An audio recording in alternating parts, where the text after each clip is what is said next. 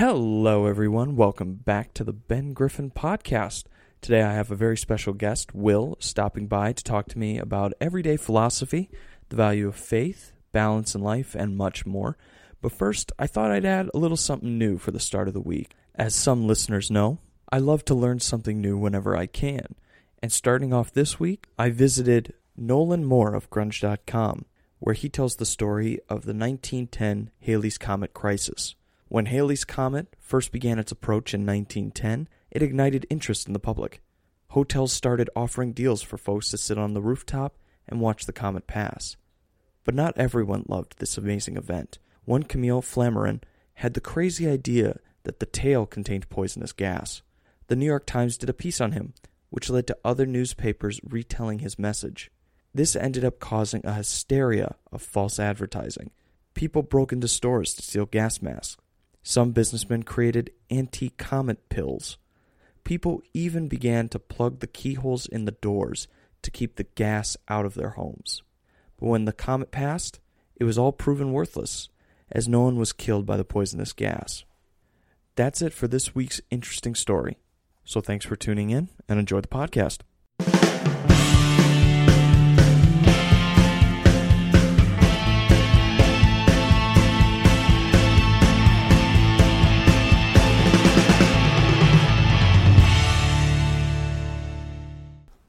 All right. Will, welcome to the podcast. Oh, thanks for having me, Ben. Yeah, it just starts up Appreciate just it. like that. All right. Um, well, I guess I, I kind of want to start where I first met you because I don't really know you personally yet. Yeah. Um, I, I believe I met you first at the RA training. Yeah. I've been having a theme of having a lot of RAs on. It's been fun. It's been always interesting because every one of them is a character in their own right.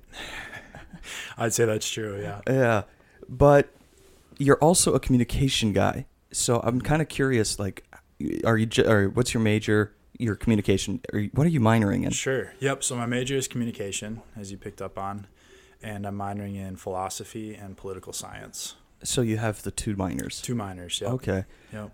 I've I've always been curious too because the first time I really got to talk to you, we were in uh, public speak or no, it was it pub- Freedom of speech. freedom of speech class. Yeah. Thank you. Yep. And we had a lot of discussion about philosophy, kind of worked into government. Where did that interest come f- to you? Because it's always been kind of a way that I've seen you. Kind of Yeah. like a, if it's a snapshot of Will, it's Will with a philosophy textbook running off to a corner to read something. it always gets me very. It just makes me laugh every time. I appreciate it. yeah, I mean, I um, I've really found a love for philosophy in college. Um, if I could go back and start over again, I'd probably double major Really? in philosophy and something else. I don't know what it would be. Probably not com. Um, yeah, I a lot of the people that I admire um, have some background in philosophy or um, are intentional about taking a philosophical approach to life. So Yeah. whether that's um, Professor John Houston, who's who's here, or Dr. Jordan Peterson, who I know we've both talked about. Um, there's a few other, a few other people that I look up to um, in that regard, and so Yeah. I've kind of taken it on, and I think that's how I, I'm best able to think about life. So yeah. What was there ever like? Uh, I've I've gotten a chance to talk to Father Rene of Yeah. the philosophy department. Love him. He's Mhm. awesome. Yep. He has this moment that I never heard this term before, and I'm kind of curious to see what you think of it, about it. He calls it like the light switch. There's a point in your life, the intellectual light switch or the intellectual um, spark that Mhm. you kind of take off, and you're like, oh, now I want to like learn all this stuff, and I'm starting Yeah. to develop. And you hit it here. What Mhm. was that like switch for you? Do you remember, or did it just kind of hit you in the middle of the night? Yeah, um, I think it actually happened at the end of high school. Um, though it's something like thinking, just thinking deeper in general. I think is something that has always been a part of me, which is really it's an abstract thing. Everyone's capable of it. It's not it's not Yeah. anything that makes me special, but But um, who's willing to go there? yeah, I think that's part of it. Um, it was at the end of high school. I was in an AP English class, and we had like a two week crash course on some philosophy majors or, or on some philosophical stories. And I remember um, learning about Sisyphus and you know the the image of rolling the stone back up the hill day after oh, day, yeah. oh. and that that really just stuck with me for some reason. And I had no, you know, if you said like Plato or Socrates or some of these people, I'd be like, oh, they're philosophers, but I had no yeah.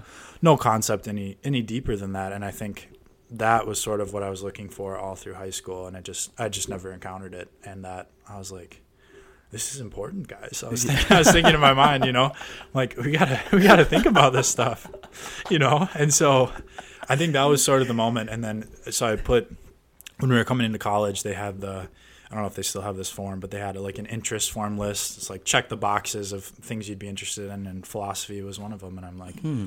I would, as you know. I didn't come in with that as my minor or or my major, and Man. um, like, well, let's check it out. And I've got randomly placed into Dr. Houston's class, and I was like, I some I need to be thinking about this. Like, this is what I like. So Yeah, and did that? It just grew and grew because now Yeah. you, you minored in it, but now you really love it. So it's Mhm. kind of amazing to see that it's grown too. yeah, yeah, I like it a lot. So, Man, oh, I had because uh, what was I? I this is what happens when I write a script and I'm not looking down. I get caught up in my own thoughts when you say fine, man. thoughtful. you're But fine. Last time I like really got to talk to you, you were running off to read a book. What what group are you into right now? It was a Greek philosopher. I'm trying to remember. You were reading. Um, Hmm. oh, you've probably gone through a couple now. Uh, I'm trying to remember what it would have been last semester. I didn't. I don't. I didn't have a philosophy course last semester. I don't think I was reading. I read The Catcher in the Rye, which I found very Oh, philosophical. I might have mentioned that to you. Have you read that book? No, I Oh, haven't. I have to though.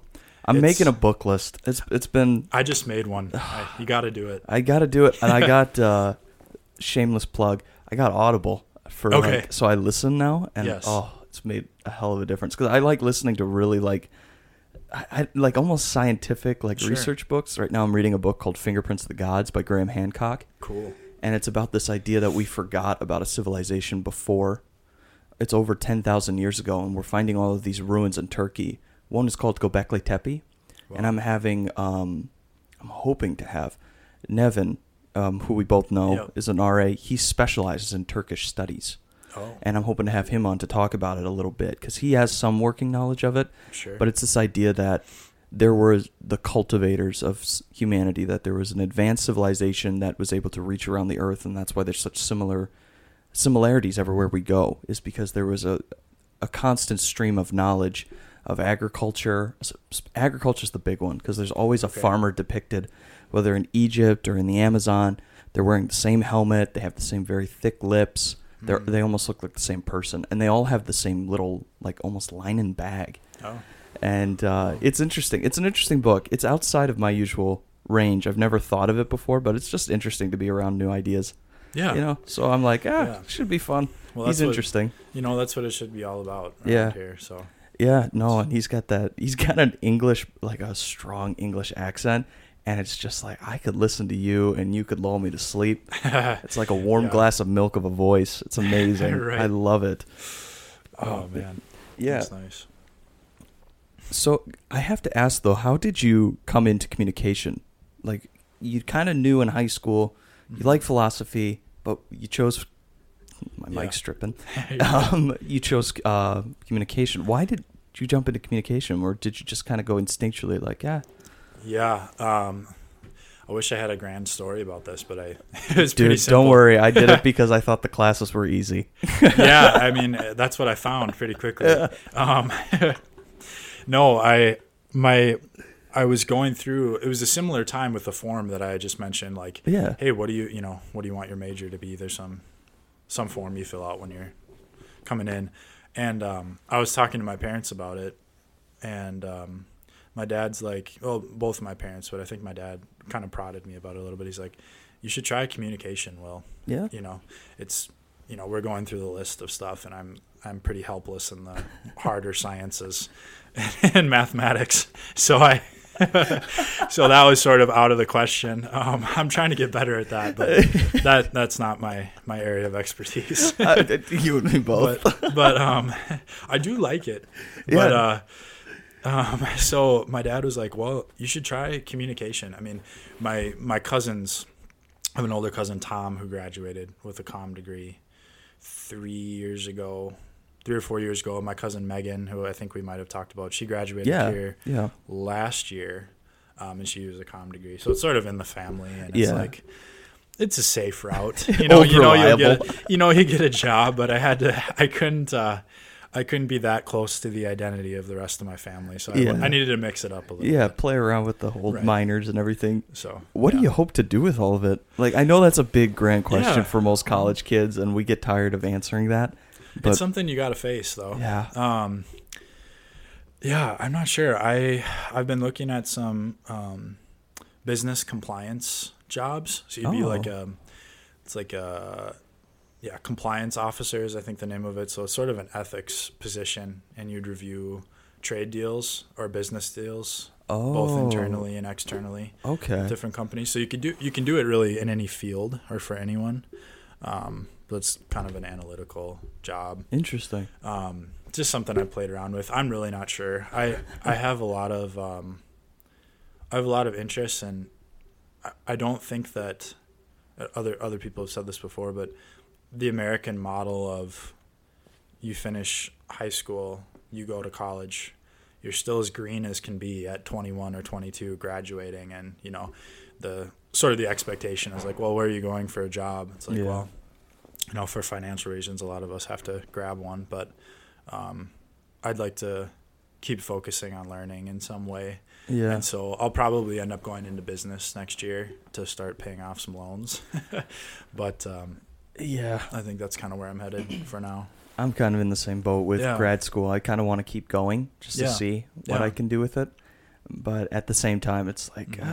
ah, I, I barely know what I'm going to be doing, you know, in what is it, eight weeks, we're out of here. I know. Yeah, because you and I are both seniors. I didn't Yeah. say that earlier. Yeah. Eight weeks, we're out of here, and I'm looking around for jobs. Like, Yeah. ah. Are you? Have you found anything that you're interested in at this point? Um, nothing that sticks out like Yeah. far and away. One thing I would like to do is I worked for Minnesota United, Okay. And they offered if I wanted to come back, I was welcome to come back, and I could do that at graduate school, and I could kind of do part time with them. Go to graduate school might be nice, but Sure. I'd like to continue doing this okay. because I'm awful at it, and I love being awful at it. You're not so bad. It- Just wait. No, but it's it's so much fun to get out and do new things and try new things. I'm currently I'm going to be um I'm working with Johnnie Bennie Media who's been wonderful. I'm going to be doing a spot on the news program and covering the caucuses, so I'm going to make a package and everything. wow. I'm so excited to learn that. Yeah. But at the same time I'm like this is going to be a hot steaming pile of shit. This is going to be great. I can't wait to start. But I Yeah. love that feeling. I love constantly being Mhm. like in a position I don't know fully.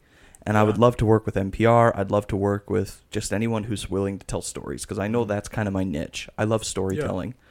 And I love meeting people and meeting new stories and kind of drawing it out of them and hearing what they have to say. And most importantly, when they can really make a fool out of me, I, I don't know why, but I get a high out of that. Like, I love when I, I can walk away and be like, that wasn't just wasted energy of, hi, how are you? How was your day? What did you have for breakfast? Can't remember. Leave. Yeah, I you know. That's pretty Yeah. succinct. That's about what it what happens like seventy percent of the time. yeah, and it's Yeah. always interesting to me because I, ever since I transferred here, I came with such a weird, colorful cast of characters. Yeah. I came from an incredibly liberal school Yeah. to a student base that was very, I don't want to say overtly conservative, but it was just a, a, a, different side of the spectrum. And to be able to have conversations with everybody here yeah. and from where I was and be able to have no conversation ever, it's I don't know. It's it's kind of like uh, an animal being in the zoo and being put back in the wild. It's kind of like, oh my god, like I remember this now. I kind of love this. right. So it's always it's a blessing in disguise, honestly, when you get Mhm. folks that are harder to talk to, or you get into something that you're so out of your depth you fail. And Yeah. I've had a couple of those classes here where I'm just like, no, Right. well, you really have to, from what from my experience here, you really have to look for it um, in in your peers because I know we talked about this in class before too, but there's so many professors that uh, they won't tell you that you're wrong hmm if you are, yeah, and they know that you're wrong about something. It could be something simple, yeah, but we I think there's a tendency here to let the misinformation continue for the sake of pride or like making people feel comfortable in classes. Yeah. And it's not good for the school. no, it doesn't. It doesn't help with your balance either. I know you as a philosophy guy, balance in life.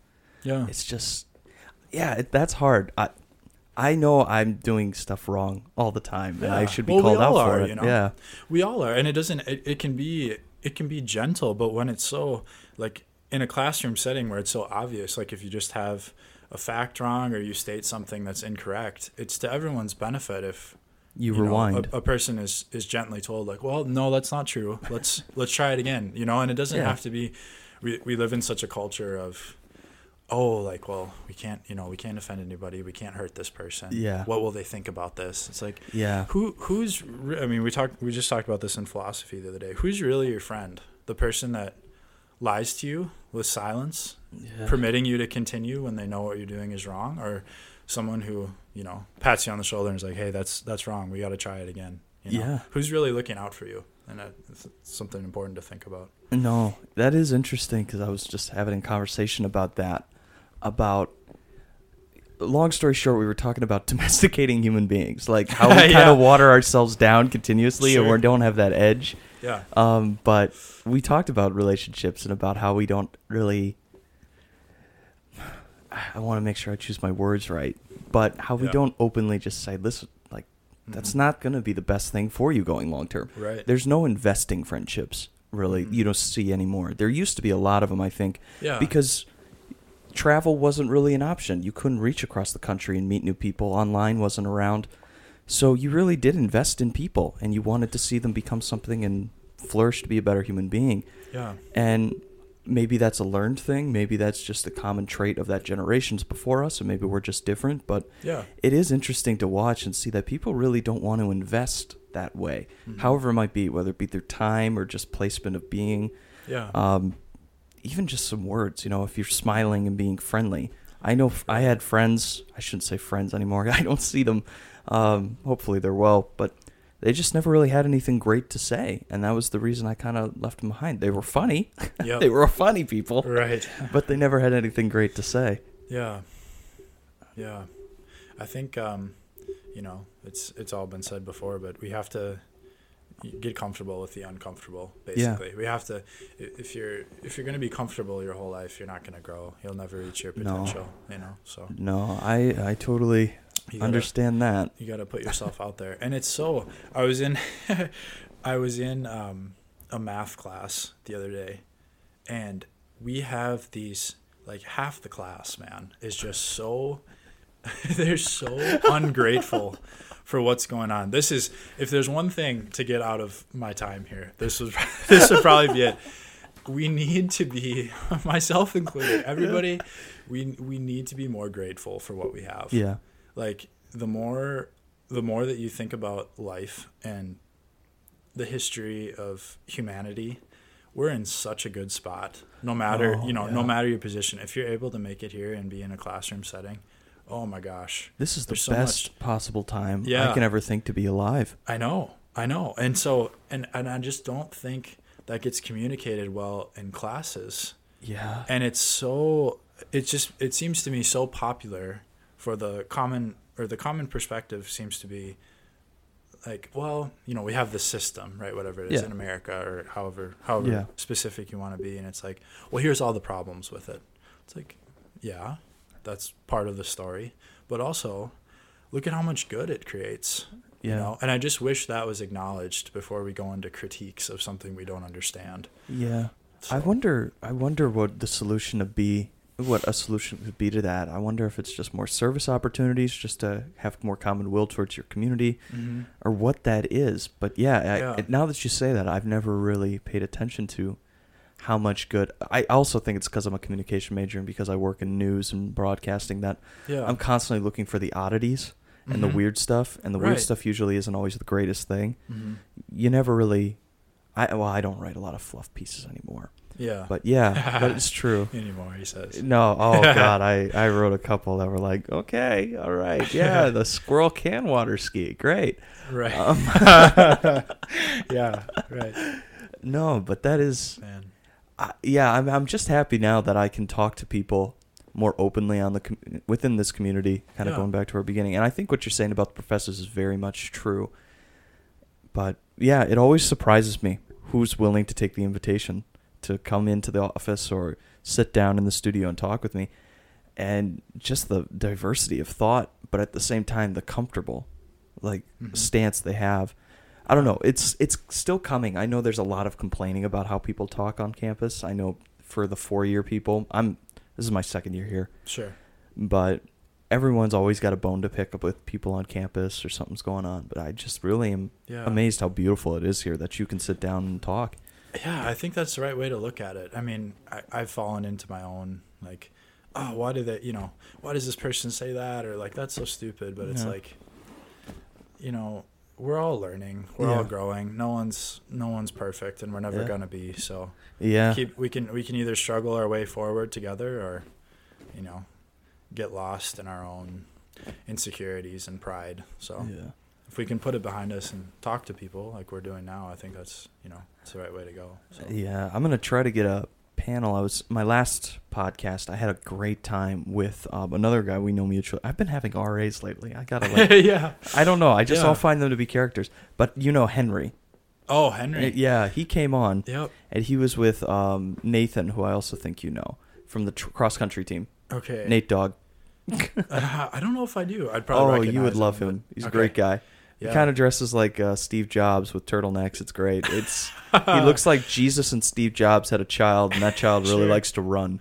Like Wow. yeah, yeah it's it's quite the Wow. pairing, man. It's yeah, he's Yeah. a great kid. But we That's had cool. this thing. We ended up calling it something like Thoughtful Thursday on a Saturday. It was just ridiculous names. Sure. But they came on, and Henry wanted to talk about um, environmental awareness, and I've Mhm. never touched it because I had such a bad experience with environmental communication last Yeah. semester. That class was brutal. Yeah. So I was like, I'm gonna take a break. I know I'm not touching it. But he wants to have a panel on, and I was like, Oh my god, I better get start getting ready now. Like if I could start getting panels, that'd be awesome. But yeah. no, it it is always interesting to find people who are not even not even challenging your your way of thought or thinking. It's just they're out there and you don't want to pay attention to them. Like I Mhm. don't pay attention to it enough, and Yeah. they come knocking. It's kind of fun, but Mhm. oh, sorry, I gotta like readjust on the therapy couch because now I'm like. It's like yeah. I f- always feel like when people look at me, they're like, oh, you kind of look like an old Greek painting. Like you should be feeding me grapes or something. They're looking at me like, "Are you okay? Like, are you sure?" It's like it's like my age old question: How does a man properly sit on a piano? I've seen it done a thousand ways. I still don't know how to do it because of my performing background. Sure. Oh my god! Do you play music? I used to. I used Okay. to play piano, and that Wonderful. that star died fast. That's Uh, cool. That's just where I came from, actually. I had a piano kidding. lesson this morning. Yeah. Oh, I had no idea that you were a musician. Yeah, well, I try to be. I'm I'm getting back into it. I I played when I was little, and it's sort of the classic drop, Yeah. dropout story. You know, come come back to it ten years later, try to pick up the pieces, I, see what's left of the musical memory. But I yeah, no, I I Yeah. used to compete, and That's that was horrible. Oh my god, I would be so stressed because how it'd be like, you? Oh, maybe I played until seventh grade. Okay, So what is that? That's 11, yeah. 12ish. What was that like? Oh my god. it was one of these things where, first off, the, my mind likes to wander places, especially when I'm in situations I don't know. Like you know, there's people you you there's awareness of your surroundings, and then there's hyper awareness of your surroundings. Mine's aware but not critical of surroundings. You know, like I'll be going down. Oh, let me start this again. Uh, basically, my competitions always happened at a university somewhere, like a UW Superior, UW River Falls, and in this case, I went to UW River Falls for uh, piano competitions. And the way they judged these piano competitions was, you would walk down into a practice room, like in the basement of um, the BAC, if you know where those are. Yeah. Those tiny little rooms with like a piano in it, and there'd be a judge in there, and they had like 30 rooms, so there'd be like 34 judges. Four would be walking around. If there was like a really impressive piece, I'd walk over and help. But what I did is I just the only reason I was doing competition is because it was like my thing the teacher required you to do. Sure. So I would go into this little room with this professor and start playing and I could only play like two songs. If they asked me to start over or something like that, it was like dance monkey, you know, and I would just start playing. Sure. and I'm in this tiny little room and I'm like, "Are you really sure you want to do this to me, mom? You're just going to drop me off with a stranger in a room and I'm just going to play piano?" But it did. It worked out. I didn't do anything special with it. It was always fun. Like I remember having fun doing it. I just hated the practice. And that's always kind of been my big thing is if I don't like practicing, then playing just doesn't feel the same. Basketball is a different story. Like I love basketball because I love to practice. Yeah. Soccer excelled at because I love practicing. Like I That's loved great. it. Yeah. But music was always one of those things I just was never I was never engaged the way I could be. I did do plays though. And that was a dark that was oh That's. Do you do that at all anymore? no, not really. I just don't have the time. No, I Yeah. would do it. I probably Yeah. would. I like embarrassing myself. Sure. I mean, I don't mind it at all. I, I well, it's such a healthy risk. oh, dude. Talk about a good place to grow. Theater. I wish. Oh my you know, god, I That's incredible stuff. it's you would love it because it's just you're out there. You're just like, okay, Yeah. and there's just really nice people. You're just doing your thing. All of them are weird. All of them are characters. Yeah. And they're not going to be like that's a terrible thing to say. They know. They know what they are. You know what you are, theater Right. majors. That's right. Yeah. well, what a crew to spend your time around. Yeah, no, it was a blast. I had a great time. Yeah. I got a I think I got a scholar This is how old I am. I don't even remember. I think I got a scholarship for it of acting and I've never touched it. wow. Like I just never went That's back. yeah. Uh, this is more performing now. Like Sure. you just you sit on a mic. A lot of times when I get like a comedian on here, Mhm. um, one of my friends, Rachel, is comedian in quotes. She's about as funny as one. Came Yeah. on and I don't even know how to package this. She wanted to talk about porn, Sure. and I was just like, "Okay, we we're acting now. We're Yeah. we're going we're going off the deep end. We're just gonna talk about this. we're Yeah. gonna get it done." But it's always a performance. It feels like when you get on a podcast or you're doing an interview. Because Sure. Oh, when I I've been on both sides where I'm interviewing someone and they're interviewing me, and Yeah. nothing is more awkward than what I'm doing to you, like just talking at you, just coming at you, and you got to sit there with your hands underneath your thighs, like, okay, yeah, Yeah. all right, fine. no, oh but man. it's always something interesting going on. But I, this is actually an interesting thing I wanted to ask you about because you uh, were involved in the basketball team here for a while, or you you just you knew a lot of the basketball players. Yeah, one of one of my best friends is um, David Stockman, who graduated here last year. Okay. and he was on the basketball team. So That's he's, right. He's Okay. in the BVC program through How's the he school here, doing? and, and he's in Rome. Oh, so Um, cool. He's doing pretty well. I talked to him uh, a couple of weeks ago, last week, and um, yeah, it's it's been a struggle in some ways, but he Yeah. loves he loves the countryside and Yeah. you know seeing Rome, and he, yeah. he's enjoyed it. So Uh, for those of our non-SJU listeners, the BVC is Benedictine Volunteer Corps. It's a chance for students uh, to go abroad and do service all around the world. And I think uh, we got a couple. It's like uh, I know Israel's got spots, Colombia, Mexico, um, Venezuela, yeah, Spain, Spain has a couple, um, Italy. I think there was one.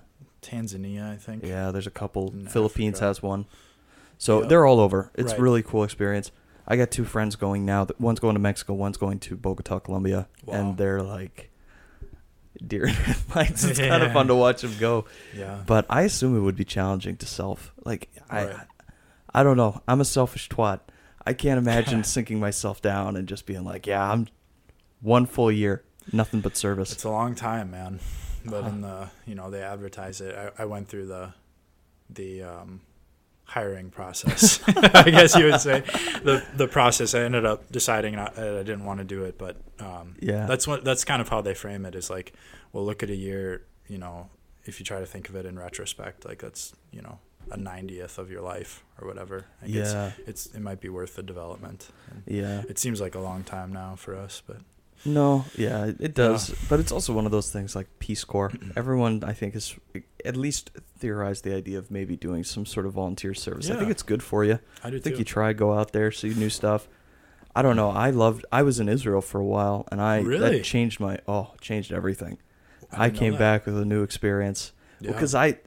This is gonna sound terrible, but I never experienced violence like that. Yeah. Like I remember, um, I just wrote a piece that I gave to NPR for an internship. If you know the Gary Eichten internship, I was like, oh yeah, I'll try that out. Yeah. And I wrote a piece about uh, an experience that kind of shaped my way of looking at the world and was, eh, well, it was I was standing at a rest stop. Um, that was also kind of a, a military compound right on the border between Palestine and Israel, and we were fl- going south through the desert, and we were just standing out there because everyone had used the facilities. We're about to get back on the bus, and I'm standing in my group, and I had the smallest group. There's four guys, and we stand with our sponsor. His name's Mary Jo, and we're just standing there. We're waiting for everyone to get back, do a head count, then we're getting on the bus, and just all of a sudden you hear zoom, zoom, zoom, zoom, zoom, zoom. It sounds like people are just. I, I, I don't even know how to describe it. It sounds like a bunch of race cars flying by, Oh, but man. very far away. Like Yeah. you can hear the air being displaced Yeah. and I just hear an oh, oh, you know, a big gasp, and we look up, and there's all these little white marks flying across the sky, and it's like, what the hell's that? and the soldier starts laughing next to me. There's an Israeli soldier, and he just starts laughing. I'm like, what the hell are you laughing? Like, are those planes? I'm like, oh no, they're missiles. Yeah. Those are missiles flying across the sky, and they're Right. going like they're flying across the sky, and they hit about a pinnacle. You know, if you're looking at it like clock or sun, Sure. right at twelve o'clock, right up in the middle of the air, and they just burst into little white dust, and you Mm. can see like the shards of like almost glass falling, and the pieces of scrap metal falling, Wow. almost like little debris. You know, the Yeah. shining debris Yeah. and he's laughing. He's like, "They can't touch us," you know. Basically, that's what I think he was saying. Sure. But no, I saw that and I just couldn't believe my eyes. Like I think it was eleven missiles flew across the air. They hit every single one of them down, Mm. and just that idea of they're so practiced living in this world of violence Yeah. that it's laughable, and that just changed everything to me of how I saw that world. Also, I was there when ISIS beheaded people. Like Wow. that first initial video, I was there. And so when we, I didn't see the video. I refused to watch it because I kind of knew what it was going to look like. yeah. But when I landed, within 48 hours, I was getting calls from like my mom or somebody called me. I got to remember that part. I just remember the shock because I flew in on a 777 uh, Boeing, big plane. That same make and model disappeared while I was in the air. So they thought it was my plane. Oh And- my gosh. Um, so I was on this plane and we had just landed. I think we were on the ground for maybe three hours, which in travel time is nothing when you're Right. traveling international. And I, I started getting these like electronic, you know, like emails Yeah. like, was that you? Was that you? like, what the hell are you talking about? They're like, a 777 just disappeared. They have no Yeah. idea where it is. Right. It disappeared over the Mediterranean and it was inbound for Israel or Lebanon or something like that. Oh my gosh. Are you okay? I'm like, yeah. I'm like, I, I actually remember my response, and you're gonna shake your head because of how sad this is. I was sitting on a Roman centurion toilet, and, Oh no. and I was, we were at an old racetrack where um, the Romans set up for like because all the time they had spent trading there, Mm-hmm. they sent up this little like area for training, track racing, everything. It was right by Herod's palace, and I was sitting on this like open toilet. They all just used to sit all together. It was like a communal bonding thing. Like, Sure. oh yeah, did you have this? Oh yeah, man, terrible. Don't try it. You know, like all lined up in a row. And there's a famous picture from this trip I had with some of my buddies of all of us. I think it's like 22 guys sitting on this massive long trough toilet. I, I wish I had a better way of describing it. I wish it could be cleaner, but it's not. But we're all sitting there and we're all getting texts from our families like, Was that you? Was that you on that plane?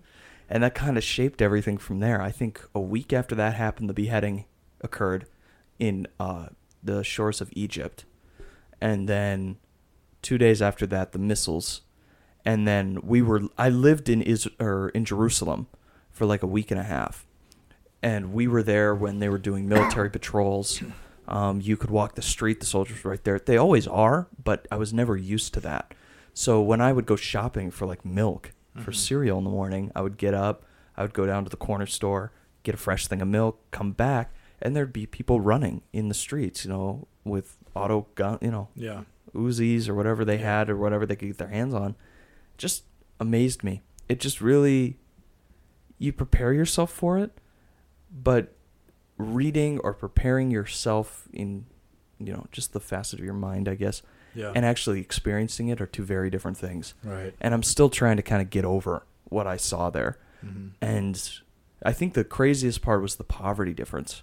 Like when I went from Israel and I was living, uh, well, let's say like Galilee, Galilee or Nazareth, beautiful cities, absolutely stunning. And you drive two hours across the border into Jericho, and it's a POS town. It's disgusting. I hated Mm. Jericho. But you think of all these places like in the Bible, because I grew up reading the Bible through Catholic school. I was like, this is the powerful city where they marched around the walls seven days in a row and they all came down. They could barely afford like a subway. Like this looks like a terrible like Man. ghetto almost. Yeah. And lo and behold, I also didn't have a great experience because I got bit by a camel there. But long story short, My God. it was it was a really intense place too because it's also Yeah. the spot where um, that section of desert is where Jesus went to be tempted by the devil in the Bible. So it's also a really intense like stop on your pilgrimage tours. So it was it was an interesting mix. It was you're in the ghetto and you're in a place where uh, the devil has been in theoretical beliefs and Right. Ca- Catholicism. So it was always very intense. It was interesting to say the least. But uh, no, it was it was an experience to be in Israel. I loved it. Yeah. I, I that's why I'm so happy to see these guys go into the Benedictine Volunteer Corps because yeah. I'm not particularly religious, but I think there's value to having faith. I think there's value to having at least experience to it. I'm not really a practicing Catholic, but um, I, I really do value the fact that I went on a pilgrimage because I understand Catholics now. Sure. And faith has always been something that's like, oh, it gives you a lot of skills and tools of how to deal with life. A lot like Yeah. philosophy gives you that balance. Right. So that was your intention of going to Israel? Was there sort of a religious component, or It was it? it was marketed as a pilgrimage, okay. but we were there for like almost a month, I think, and it was just a trip of a lifetime. It was Wow. like you can go there. On top of that, oh, I should say this too. On top of that, my sponsor was very generous because we filled out the tour. It was like 20 people, Hmm.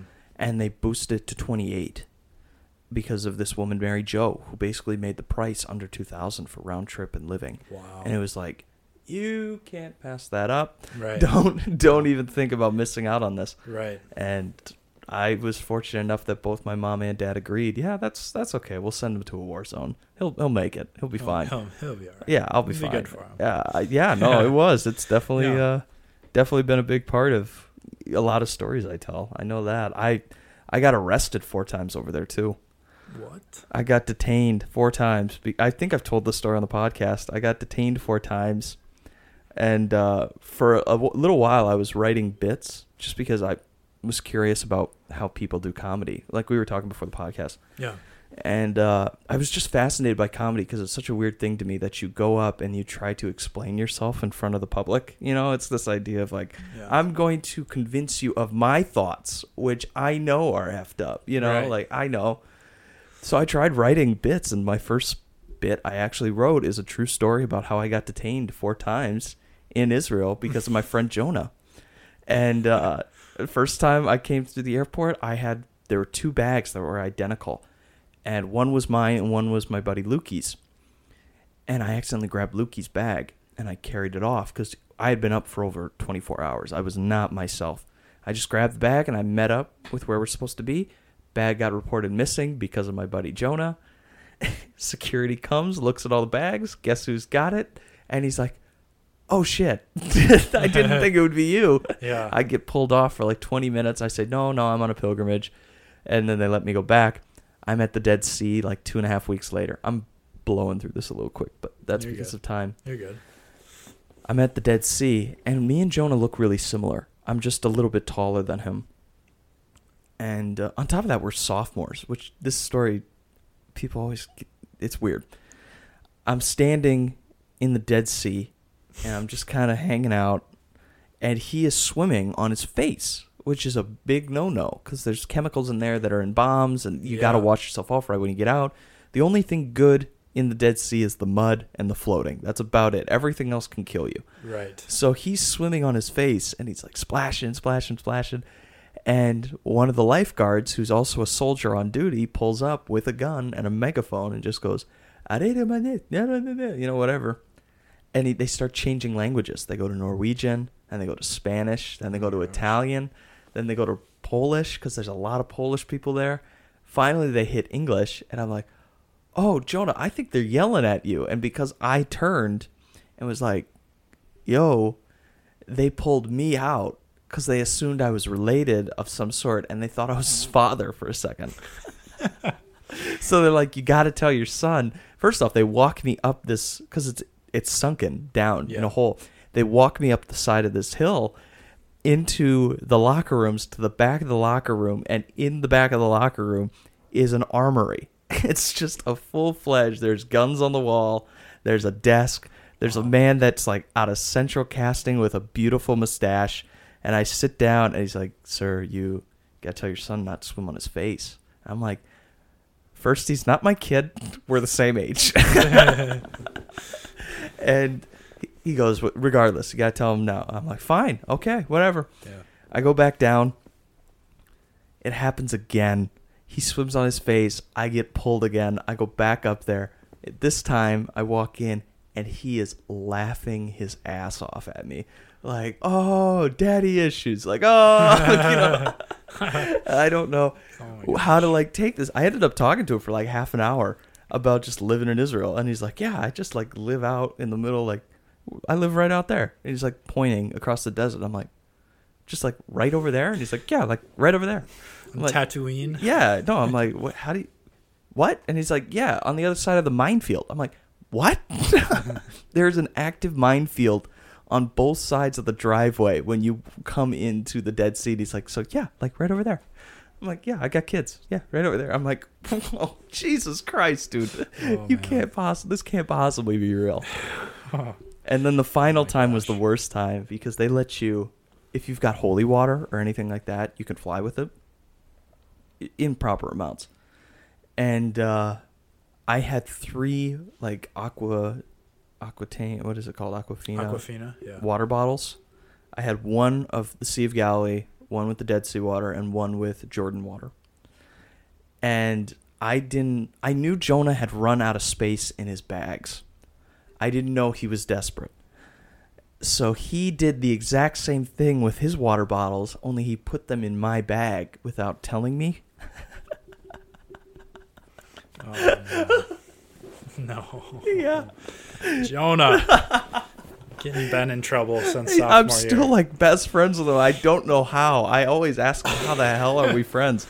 But one of the things the Israeli police do is they find the most beautiful girl in the platoon and they put her up front because it makes guys flub up their words. I was like, that's evil. First off, That's first off, yeah, that's God damn it. Um, Right. So I'm the last guy to go through because you're going through the check, the checkpoint to go into the airport, Yep. and we all have to practice what we're saying because we all came from Palestine, which they're at war with.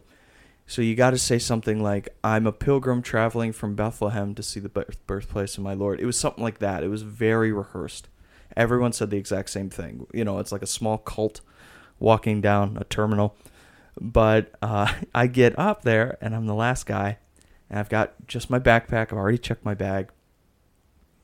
And she's like, "Do you have anything that you shouldn't be flying with?" And I'm like, "Yeah, I, I don't have anything. I, I'm just pilgrim. I just saw where Jesus popped out. Like I'm here. What's up? You know, Right. like." And out of this, like the corner of my eye, as she's starting to like sign off, she's looking at my passports. I see Jonah's head pop around the corner. "What do you need?" like I know something's gonna happen. And he goes, "I just want to tell you, I'm a little worried." I'm like, "Why? Why are you worried?" He's like, "I don't think I screwed on the lid very tight." I'm like, "What lid? Wait, mm. what lid?" And all of a sudden, I turn. I'm like, I feel a little like behind my backpack. Funny enough story. The the blue one. That's Yeah. the actual bag. Okay, I think. I there think that's the actual one.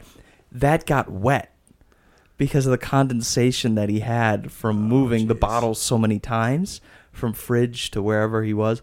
and he put it in my backpack, and there's like condensation at the bottom of the bag, so the bag's like moist. And I'm like, fuck. Yeah, what did you do? Yeah. So now I have these two water bottles, and she's like, "What does he mean?" I'm like, "I, you, God, you're pretty." Um, Yeah, right. so now I get pulled off to the side, and like, "Do you have like water bottles?" I'm like, "Yeah, I, I, I thought I had three, but now I have six. And they're like, "What kind of idiot are we dealing with?" So they walk me back, and they have my bag that I checked. They pulled it. I'm in like just behind the counter, so I'm in this. I don't want to say like a dark room, but it's like this big, like as big as the dorm. And I'm just sitting at the table, and they're like, "Why are you here?" And I'm like, "I'm a pilgrim." what are you doing? I'm here to see where Jesus was. Like, oh, I think I said something horrible. Like, I was like, I'm here to see where Jesus made. Like, I just, I could not keep my sense about me, like, Right. and my wits. And finally, after like half an hour, 45 minutes, they let me go. And I still have all six water bottles. Oh my. Somehow, I still have all six. I have my bag, and I just walk straight through the gate. They check my ticket. I get on the plane. I'm out. Like, just Yeah. like that. Yeah. I didn't have to wait with Jonah. I didn't have to yell at him. I didn't have to do anything. He sat like 16 rows ahead of me on the plane. Oh, I was that was the longest stretch I went without. It was nice. It was a nice moment. no, but he's like Yeah. one of my best friends to this day. Right. I still I still love the kid. He's somehow he mellowed out quite a bit. I think I got closer to him on that trip actually. yeah. But no, yeah, there was always a story happening in Israel. There was A time. something terrible. When I told that story up in stage, it was like, okay. But the best laugh I ever got, I was in prison. and I told that story. I told it at a juvenile detention center, That's amazing. and uh, they thought that was pretty good. Of course, I went a little bit harder on the language, as I usually do. Sure. You got to get the you got to get the people going. You got to get the blood pumping. Right. Yeah, I think you could do that. I think you could just throw a couple F words in there. I think you could call people a raging. I've thought about it. Yeah, you I thought about it? comedy. Uh, Yeah. you would actually be pretty funny, I think. I think you should just you. walk up there deadpan. I think you should walk up there. My name's Will. Well, I do it with my friends. I do Oh, yeah. impressions of my friends, and they like oh that. God, no. So, yeah. I think I'm trying to think. Impressions are like the most basic forms of the most impressive comedy to me. Like if you're able to do a good impression, oh my God, there's nothing more fulfilling than just nailing a bitch, just crushing them out of the park. Right. Right. I used to I used to walk up whenever I had I got to explain this a little bit. I had a very good friend of mine who very much liked leopard print things. Mm. And whenever I saw him Skeptical. yeah, this is fun guy. Definitely president of the cool guy club. Um, but he wore leopard print once in a great while. Whenever I'd see it, I'd be like, "Oi, croaky," and I'd walk. I'd get really low, and I'd like hike my pants up Sure. enough so you like see my thighs, and I'd be like walking like a crab, slinking up towards them. They're like, "Oh, this is a big one, eh? Ah, I haven't seen one like this for ages." Right. What's he up to here? What's this one doing? I think that's the biggest job jealousy I've ever gotten is Steve Irwin. Sure. Oh my god, yeah, that was what the a dude. best job ever. He knew how to have fun. Oh, yeah. Great guy, great guy. I'm like looking over here because I feel like I've gone on a tangent. This is what happens to me. We go on tangents for a while, That's all right. and then that's what happens. It's like you ever get off topic? Yeah, that's the best fucking thing that can happen. right. But I think, oh, do this. See, this is what happens to me. I get lost for a second. You're good. Ah. Oh my god. Have you what? Have you ever been abroad? I've got to ask you now that I've actually No. said it. I will. You I will at eventually? point. Yeah. Where's Yeah. like the spot you'd like to go? probably Europe. It's just anywhere just there. in Europe. I I look up to what my dad did. He he graduated college and um, he went to Creighton University. Is that the one in Nebraska It's in or Omaha? yes, it's in Omaha. Okay. Yep. Okay, I got Yes. friends down there. Nice. Yeah.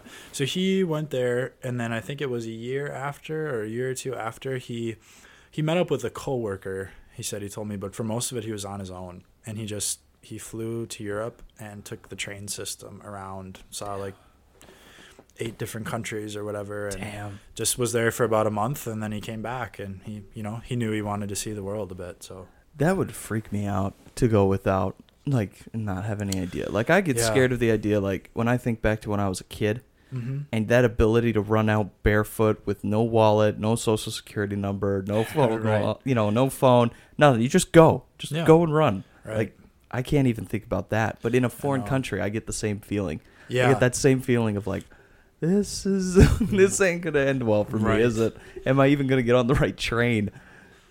I would, I would be wanting to get on the wrong train. Have you ever heard of Ryan Airlines? no, that's that's the the ultimate terror of me of why I really am I would like to go to Europe, but at the same time a part of me wants to fly on Ryan Airlines and a part of me doesn't.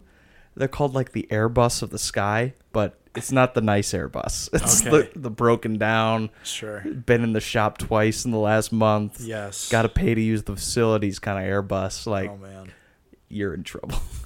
jeez, I've always loved that backward side of Europe to me. Yeah. That that ease of connection, but right, I don't know what's going on with this Brexit thing either. I've got to figure that out. That they're leaving European Union. I don't know what exactly what that means.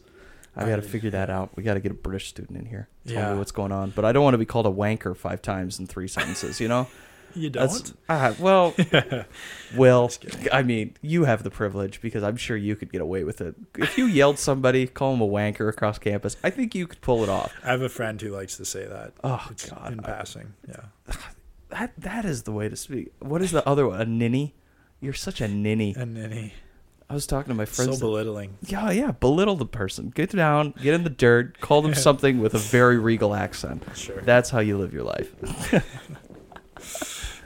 man. No, I was talking about cat calls the other day with some of my friends at the lunch table because Mhm. I get on these tangents where I think, what would happen if instead of like, you know, hey girl, you look good, you just Yeah. be like, hey, I bet you financially stable. right. What if you just complimented people all the time? Yeah. What type of society would that be? Makes me think. There's only one way to find out.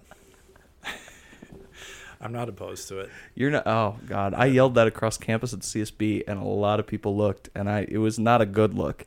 It was like the I just butchered the family like cow in front of my kids kind of look. Like, Oh did you really just say that?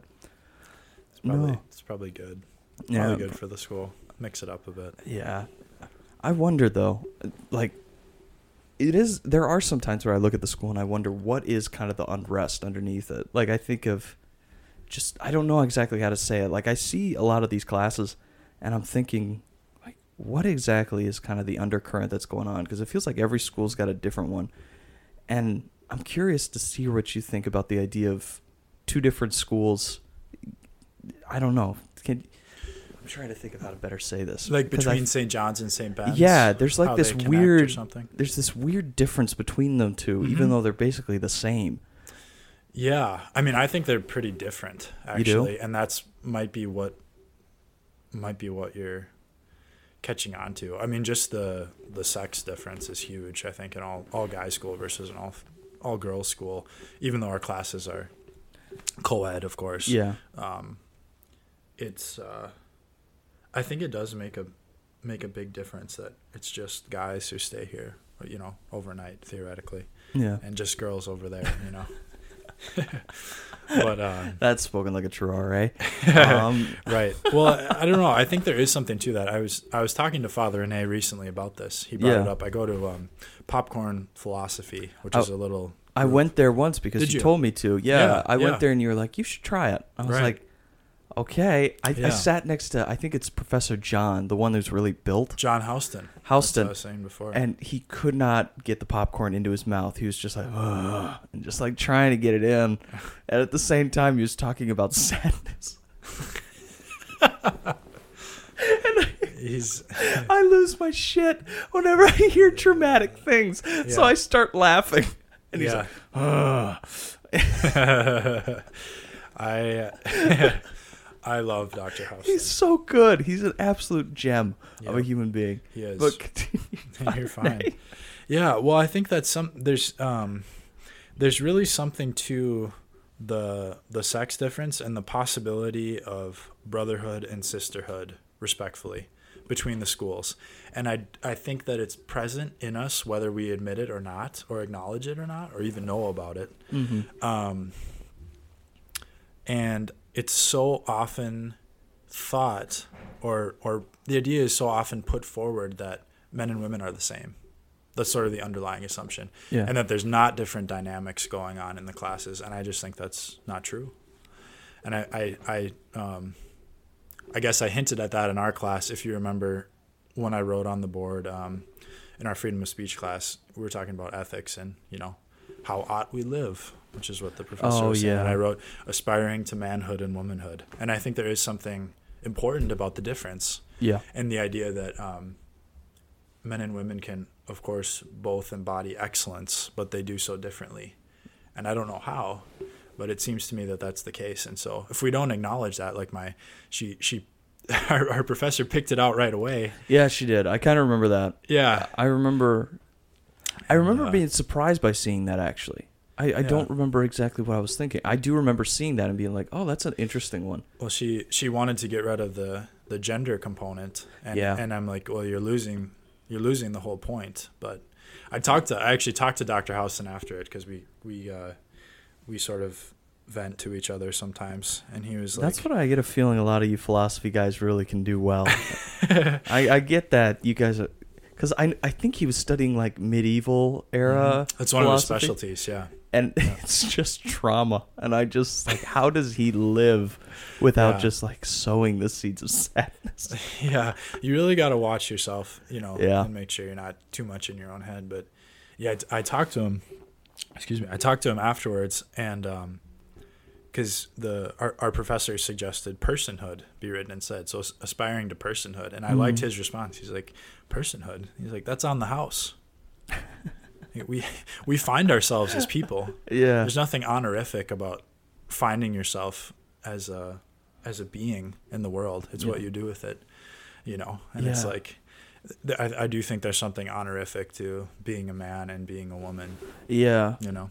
definitely in a society too when So- you're called upon to be a man or be a woman and Yeah. kind of fill this Uh, void that we need. And it's this. This is one of my pet peeves, man. Is the the term toxic masculinity. I- oh, the- I the way- remember this with you. Yes. Well, yes. the way that it's it. the way that it's used is um, is pervasive. It's not it's not helpful. Um, so you know, someone will observe. It's like the common thing to do now is to observe a tendency among men and say, "Oh, that's toxic masculinity." Mm. It's like, well, masculinity itself isn't toxic. It's it, it you're you're observing just because a man is um, displaying a behavior that is toxic. It doesn't mean that masculinity itself is toxic. And that is an important distinction that we seem to have just disregarded. Like, oh, well, there goes that man again, you know, being part of himself. Because the implication of toxic masculinity is, oh, because you're a man, you can fall into this. Yeah. And it's like, well, yes, maybe, but also it, it's not the right way to think about it. Mm-hmm. You know, I think masculinity in itself has its pitfalls, just like femininity. But you never, you never hear toxic femininity. No. Like, what is, what, what would that be? You know, I, I just don't think it's a helpful way to th- to to uh, to think about the problems that men are facing. No, I can totally see what you're saying. Yeah. I, I have always been curious too about like um oh my gosh, all of a sudden the word dips out of me. You're I've good. just read the book. What the hell? Yeah. No, we're, when we're talking about equality, especially in society, and about the toxic masculinity and how Yeah. much Well, what people is get equality? put. Yeah, you get.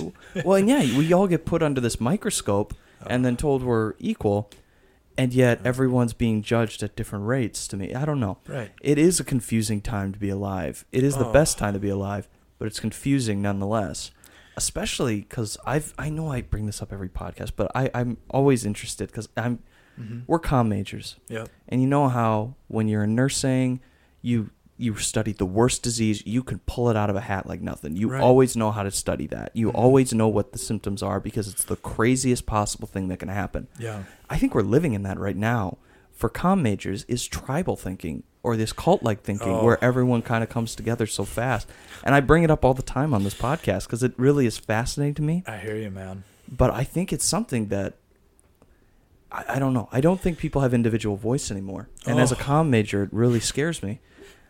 and Yep. you're like, okay, I feel like I'm I'm I, I need to stop and hear what you have to say because you're shaking your head like I got something for you. big Oh no, I just I, I I share this view with you. I mean, it's Yeah. another another Houston quote that has stuck with me is um, a lot of times what you observe today is uh, like pulling the string on a doll.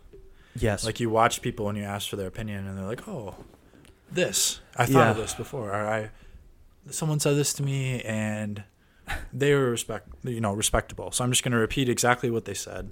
I've given it no thought of my own. I haven't embraced my agency as an individual at all. Just I'm just going to Yeah. repeat it.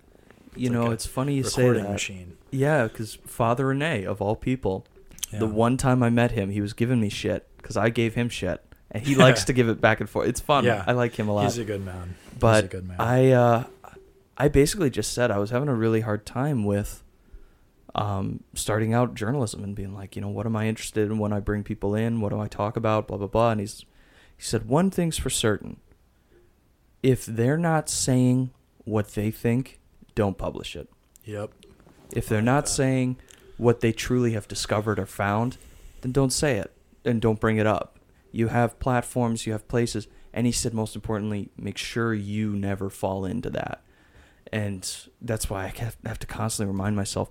One of the topics I was going to bring up to you, I won't yet, but is constantly staying humble. You find yourself getting really proud, and then all of a sudden you start acting like you're an expert in everything. And I got into that this week and got humbled quick. Yeah.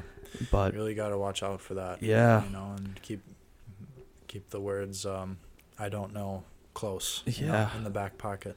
No, but it is Yeah. crazy to see, especially the way people are moving now, and it's especially our age too. I'm a little bit surprised too how easily people can be manipulated. Oh my gosh, It's terrifying, actually. it's very very scary. Well, just the the opinions of some of the professors that are put forward, or the opinions from our texts. You know, it's not all it's not all on the professors. Anyone anyone in the classroom setting. There's such a tendency now to just go along with it, like we were talking Yeah. about. It's like, have you have you thought about this at all? Like, doesn't it scare you a little bit if you're able to take a step back and look that, um, you know, observe the class and see that you know 25 out of the 30 students are completely on board and already quoting the theory to look good to a professor Yeah. or in relation to the text it's like do you do you think this is true Well, it's also strange because it's like necessity You to learn. You Yeah. you have to learn it that way in order to pass the class. that is a problem And that is a problem That always was really I don't know. I've I've struggled in classes before because I asked questions that I just never would get the answer to. yep. I, I I'm not trying to put it out on an island, but religion was a big one yeah because if I didn't ask, you know, if I asked a question that challenged religion mm-hmm. and I didn't get an answer, I Yeah. I was seen, I was put a peg down, let's say, Mm. because I'm genuinely curious about why people believe what they believe. yeah And I think that's starting to leak over. It's understandable in religion. When somebody doesn't know the answer, it's like it's faith. yeah You just got to blindly go on it. And that's a Mhm. beautiful thing, in my opinion.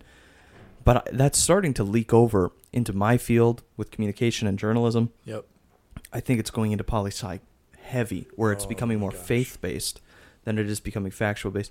This is the only time where I've met people, and I'm not a political person. I don't Mhm. like to bring politics up sure but this is the first time I've ever started to invite people onto the podcast and be like, okay, and then what what political side do you usually go with? Are you left, right, mm-hmm. Democrat, conservative? yeah And they'll be like, oh, I'm not I'm not a Democrat. I'm on the left though. I'm not a classic Democrat.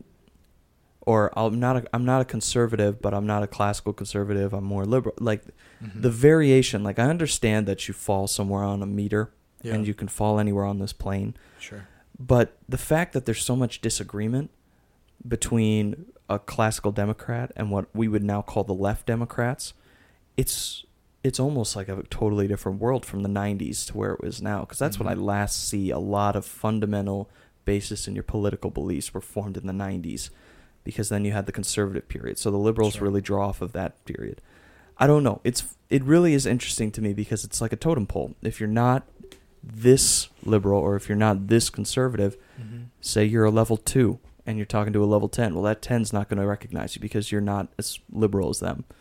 That's Yeah. that's crazy to me to think about that even within one party a group of people that have in general similar morals, not exact Mhm. but similar, Mhm. have such a hard time uniting. Yeah, I mean, we. I watched a few clips of the um, the Democratic debate from a few nights ago. Mhm. I don't know if you did you see that at all. No, I was not able to. Yeah, yeah, I watched a few clips of it. I I didn't watch it live, but um, it was just like the the state of politics on both sides, as you know, as is commonly said. But we don't know how to have discussions anymore. It's it's not it's not clear. There's no um, there's no acknowledgement of a starting ground or things that we should agree on. It's just character bashing and um, straw man arguments and Yeah.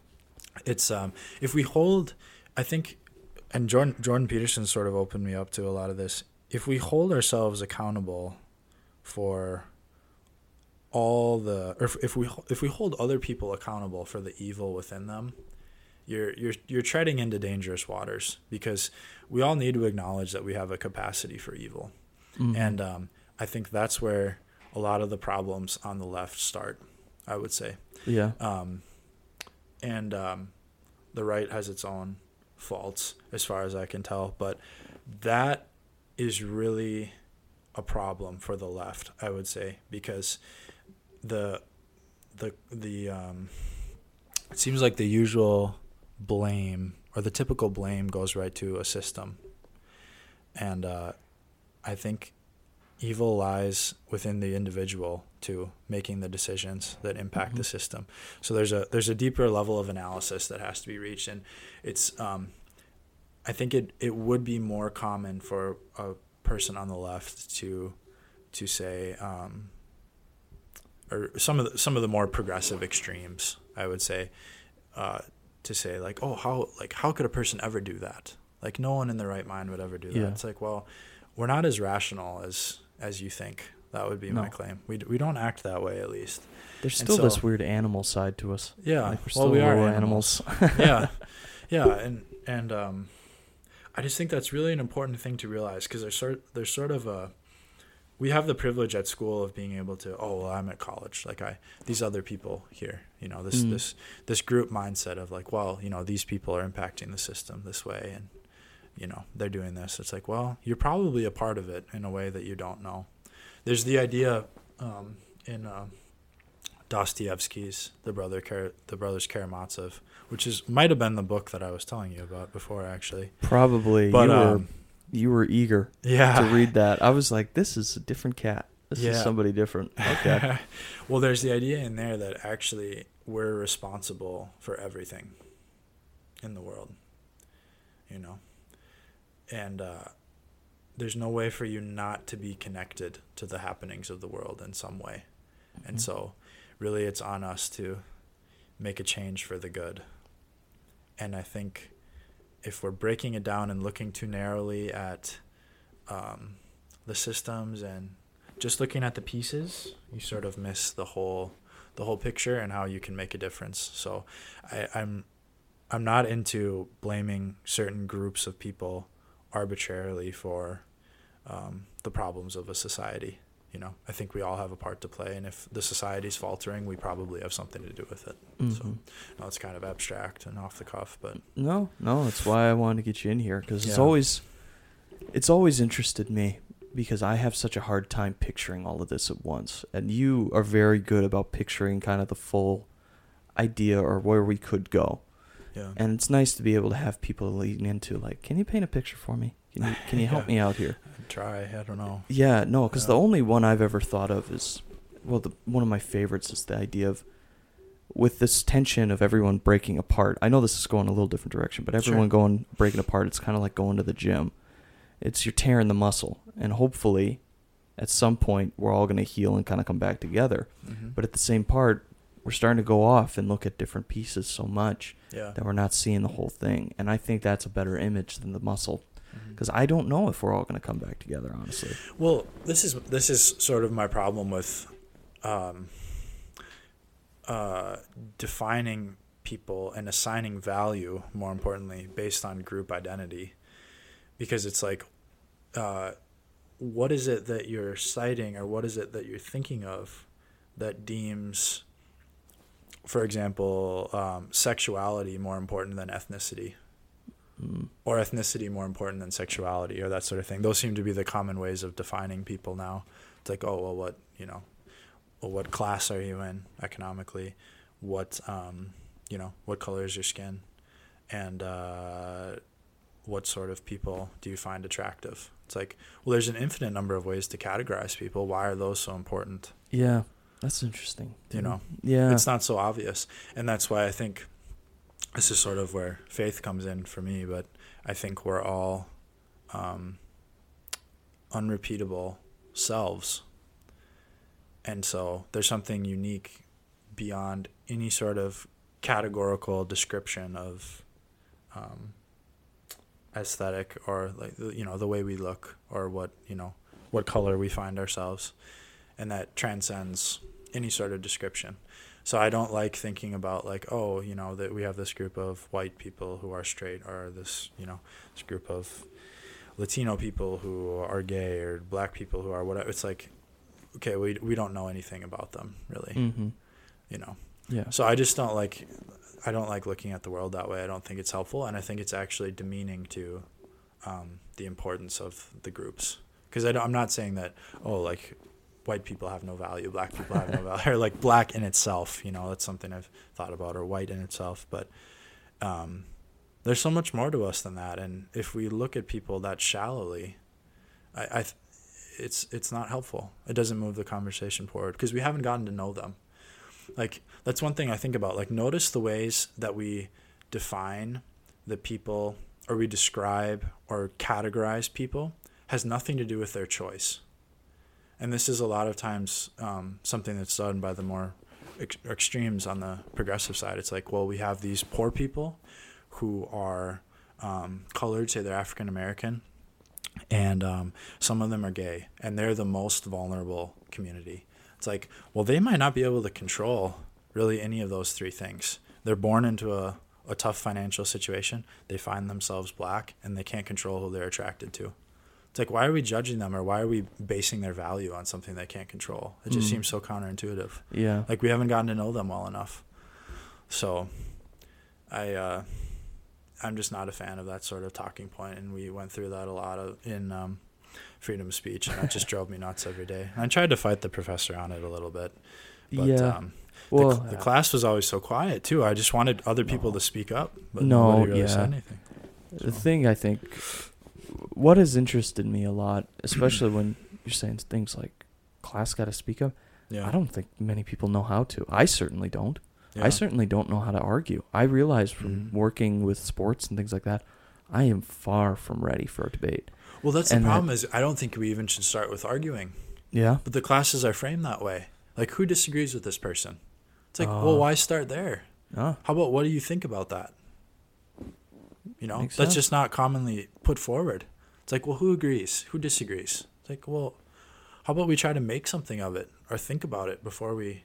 Oh well, I disagree Oh. with that point. You know, where's the this side said something? Well, where's the other side? Raise your hands. Like who? You know, it's like Yeah. that's not helpful. It doesn't move anything forward. Yeah. So I think that can happen down the road because we are going to run into disagreements. But the the common it, it's it's so commonly put forward to, you know, it's like oh this person said this, well we have to find some counter evidence right away. Like Yeah. let's think about these things. Yeah. Just kind of let Go the ahead, thoughts yeah. sit out there. No, I, Yeah. I'm just gonna say that's interesting way of looking at. it. I don't think Yeah. I've ever been in a class that where you just raise your hand and be like, "Yeah, I agree. I don't know why, but that just feels right for a second. Mm-hmm. and just let that thought sit Yeah. and take your time with it. One of my favorite interviews I ever had was I I don't want to like publish it or give it away because Right. I edited it quite a bit, but he sat and he basically I was talking about this guy about technology yeah. and he took long pauses like 34 35 36 seconds i was like this is going to be this you now you're telling me like this is valuable to you because you're willing to put your time into it Right. and i'm happy to see that sometimes there are professors that are like i'll give you a chance to think about it but i mm-hmm. guess in those classes like the one we were in yeah. we didn't get any time really and if we did it was in groups and when you have groups working together Mm-hmm. everyone feels inclined like they have to say something rather than can i just sit and think about this for a minute Yeah. but I agree. No, it is interesting with education, the variety you get. Because I w- it was not like that when I was at Superior. It's a, better here, but even here, I can feel the rush. I can feel this pressure to be a certain way. Yeah. So, no, that's a very interesting thought you brought up. Yeah, I mean, I just had an ex- different expectation coming into school because I, I know you shared before you went to Catholic school when you were little. Yeah, I was. I went all the way through high school. Wonderful. Wow. Yeah. Yeah, I, I went until sixth grade, and then I, I've been in the public system until I came to college. But I was just expecting that um, Catholic views would be incorporated into classes more, or just Mm. mentioned as a possibility, or yeah. or the church's stance on some of the issues. Um, and the absence of that, I think, really detracts from people's education because That's we funny to me. we claim That's to be a Catholic school. That's how we're advertised. Yep. Um, I mean, we have a monastery that started the school here, right? Um, but if you go into a classroom, you would have no idea at either school. And it's like, No. well, we can, you know, if we're going to claim to be a Catholic school, then we should be one so that people know what they're getting into here. I mean, I, I, um, I feel like more or less I've gone to a public school for at least the last couple years. Yeah. Probably for this most has a of the lot of elements. It is a public school. It's just got. Yeah. It's got monks that live here with us. That's right. that's about it. Because it is a liberal arts school, isn't it? Right. Yeah. It is. It is a liberal arts school, but there's. I think we're missing a lot of the depth and beauty of Catholic teaching that could just be introduced as, you know, this is part of the class, and because you've you've chosen to come to a Catholic school, we want to inform you on the church's view on this if it's relevant. Mhm. You know, but that's so it's so absent. Yeah, And I think no, that it, it's. Um, it'd be so helpful for students to have that perspective. But It's funny you say that because I, I, I felt coming in there wasn't going to be any, but I came from my high school was St. Agnes High School in St. Paul. I don't know if you know it. my, I have some cousins that go there. yeah, actually. Yeah. really. Mm-hmm. Yeah, I graduated from St. Agnes, Cool. and it's heavy conservative traditionalist, Yeah. va- pre-Vatican One, Wow. uh, masses, everything like that. Everything's in Latin. Mm. Every other mass is in Latin. So it was kind of interesting to me coming in to St. John's because I had heard things about, oh, they're not as Catholic as us, Yeah. or they're all this. But we got drilled.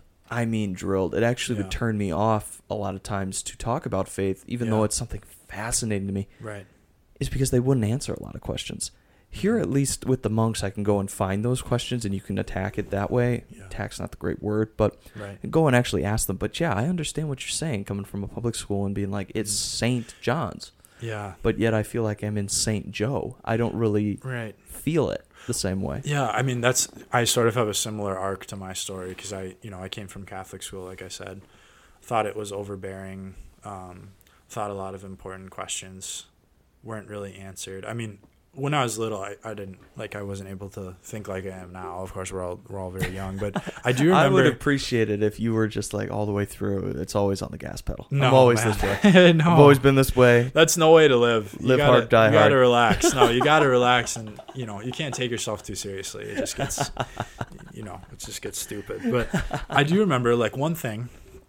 This might have been sort of the dawn of like deeper thinking for me. I was in like fourth grade. I don't know the grade, but I'm I was in the pew and we were listening to a homily, and um, the priest was talking about God's call for us and God's plan.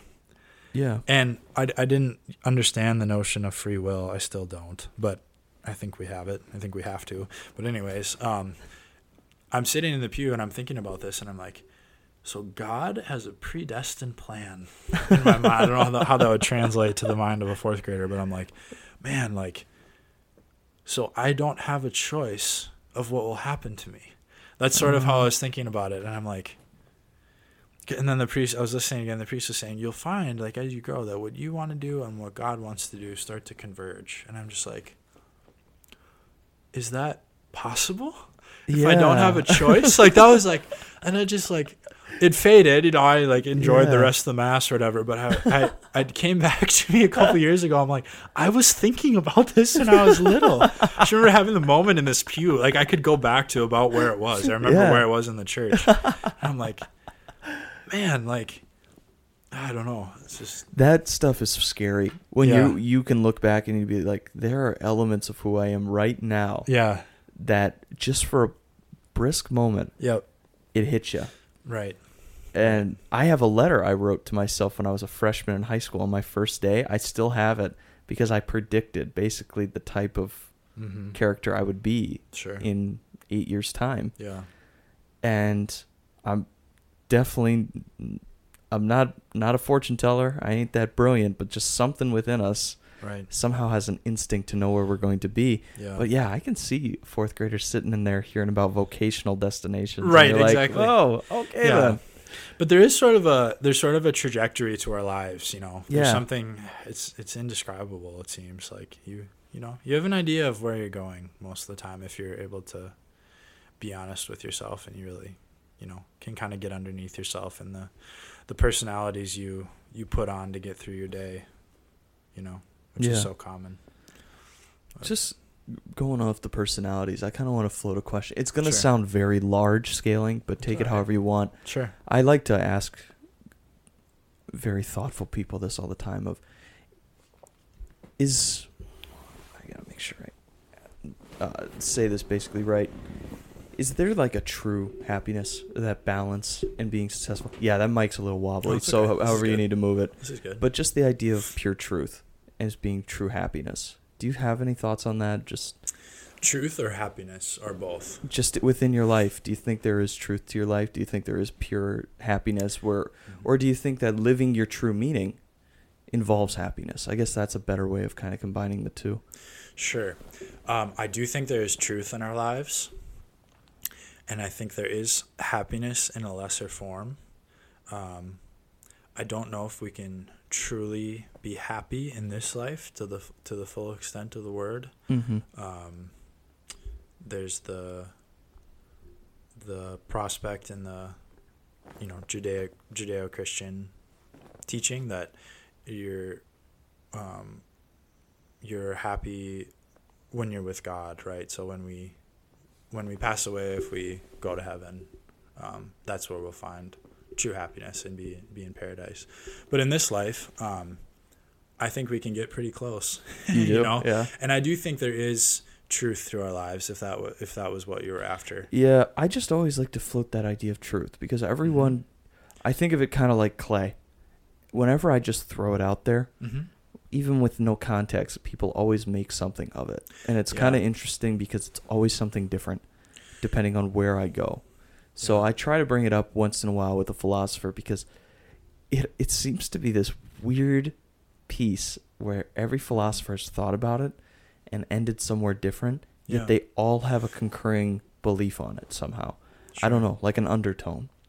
Yeah, I mean, it's such a like I, I can't wrap my head around it, but I think it's um, it's what I live for at this point is is finding the truth and uh, and seeking to live and speak truthfully, because I think you're more that way you're more aligned with reality, and being more aligned with reality leads to more authentic experiences and I think happiness is in authentic experiences. Mm-hmm. You know, Yeah. it's just sort of your your soul laid bare to the world around you, and you're encountering things in their in their full capacity, and you're you're engaging with the world in as real a way as possible. And I think there's truth in that, as abstract as it is. But there has to be truth, like in a literal sense, like in an, an objective truth. You know, there's things Yeah. that either can exist or or don't, which Yeah. is a great place to start for. Um, that's really where we start in philosophy. Like there has to be things that are true, otherwise we're all wasting our time. And we're, we're the stereotype, you know, of you know the thoughtful person that's poor for I their know. whole life.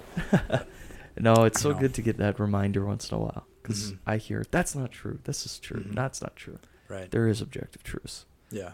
but There have to be. interesting. Yeah. Yeah, no, I I never would have made it as a philosophy guy. I couldn't do all the reading, but Well, it not- looks like a great time. Those it's not so bad. great. I'm not as involved as probably you think I am. I mean, I, I do it as a minor. It's just Yeah. what I, it, it's just, I'm still exploring it. I don't know. I, it's um, it's a place that's different than the rest of academia, in my experience. So, yeah. Really, Mhm. it's just kind of people. Yeah, you always think of people with long beards, just kind of thinking. Right. Well, I mean, you can. It goes back to like you, um, you're you're told that you're wrong if you are, Mm. You know, Yeah. that's not an uncommon thing to say. Like, I don't think you're thinking about that right. And even as simple as that, something as simple as that, I find so valuable. That it just like I don't see it in other classes. And if we're not, um, if we're not being honest with each other about our opinions, it's like, how well, how valuable is the class? Like we're Yeah. we're we're uh, we're moving blind. No, yeah. So Well, that kind of reminds me of one of the questions I really hammered with the professor of our class. mm-hmm. Do opinions matter? Honestly, I have a hard time believing they do, Mm-hmm. especially now. And kind of builds off of that is none of us can be wrong. None of us can be really be right. And I know opinions are just objective, right? But that idea of kind of playing conversation off of opinion to try to find a deeper meaning, it just Yeah. Well, I think people can be wrong and right. You would say. really Mm-hmm. Yeah, I think we we miss the mark all the time, but I think people can be right about things. sorry, there's something there's a wire caught on my computer okay. there. Yeah. No, but yeah, I think that's no, but yeah, I shouldn't say that. Mm-hmm. Yeah, we're often, I would say, wrong more than we more than we're right. And um, there's there's sort of a, a saying that, that we just brought up the other day in Dr. Houston's class. You know, you have to you have to be the fool before you can be the master. Yeah, And as sort of you know cliche as it sounds, it's like, well, what is a master? It's someone that understands their craft and is engaged with it over a long period of time. They know something more than other people do, and at that point, they're um, they, I guess you could say, hold more hold more truth on the matter than someone else. You know, they're they're going to be more right about the topic, but. I don't know. That's one way of thinking about it, but I do think we can be right and wrong. yeah.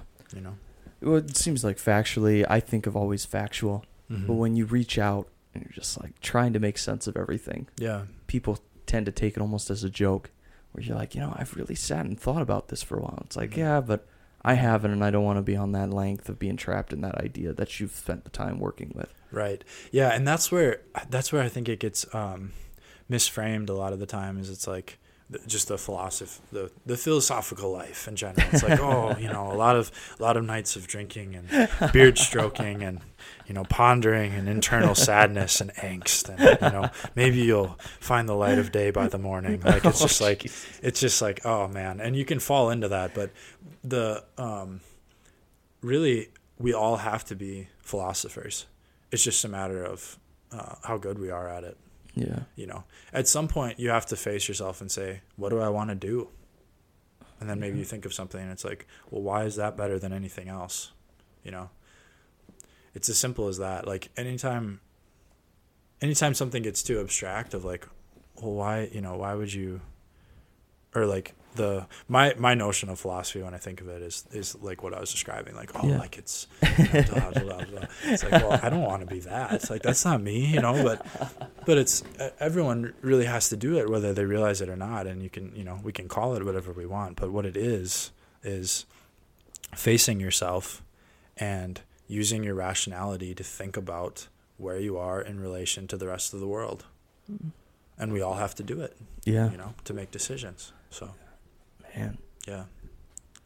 That's um you can go way too far into this and that's why it's just my minor. like I was saying like like I was saying if I were to if I were to start again I might major in it but I'd have to double major cuz I Yeah. already get way too far in my own head and that breeds its own insecurities. So No, I, this is the podcast where I wish I, I filmed them because everyone would be able to see I'm just tipping my head back like, oh my God.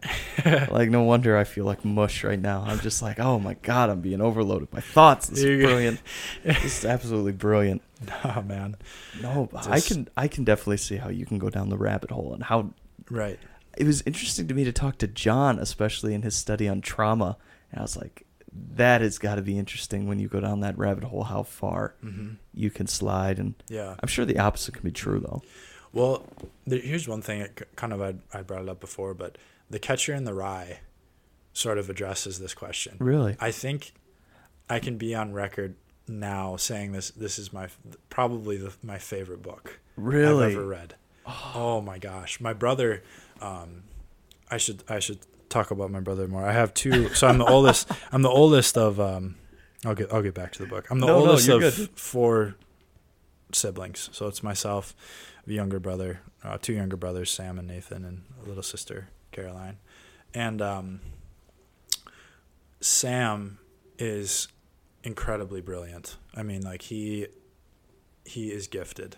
He is really gifted. He's eight, he's uh, yeah, he's in high school, and um, we we talk a lot about this stuff. But he he was in an AP English class, and we um, I had AP English, but I kind of came in late in my typical like scandalous academic ways, but uh, just just skating by and pretending to know things when I was a fool.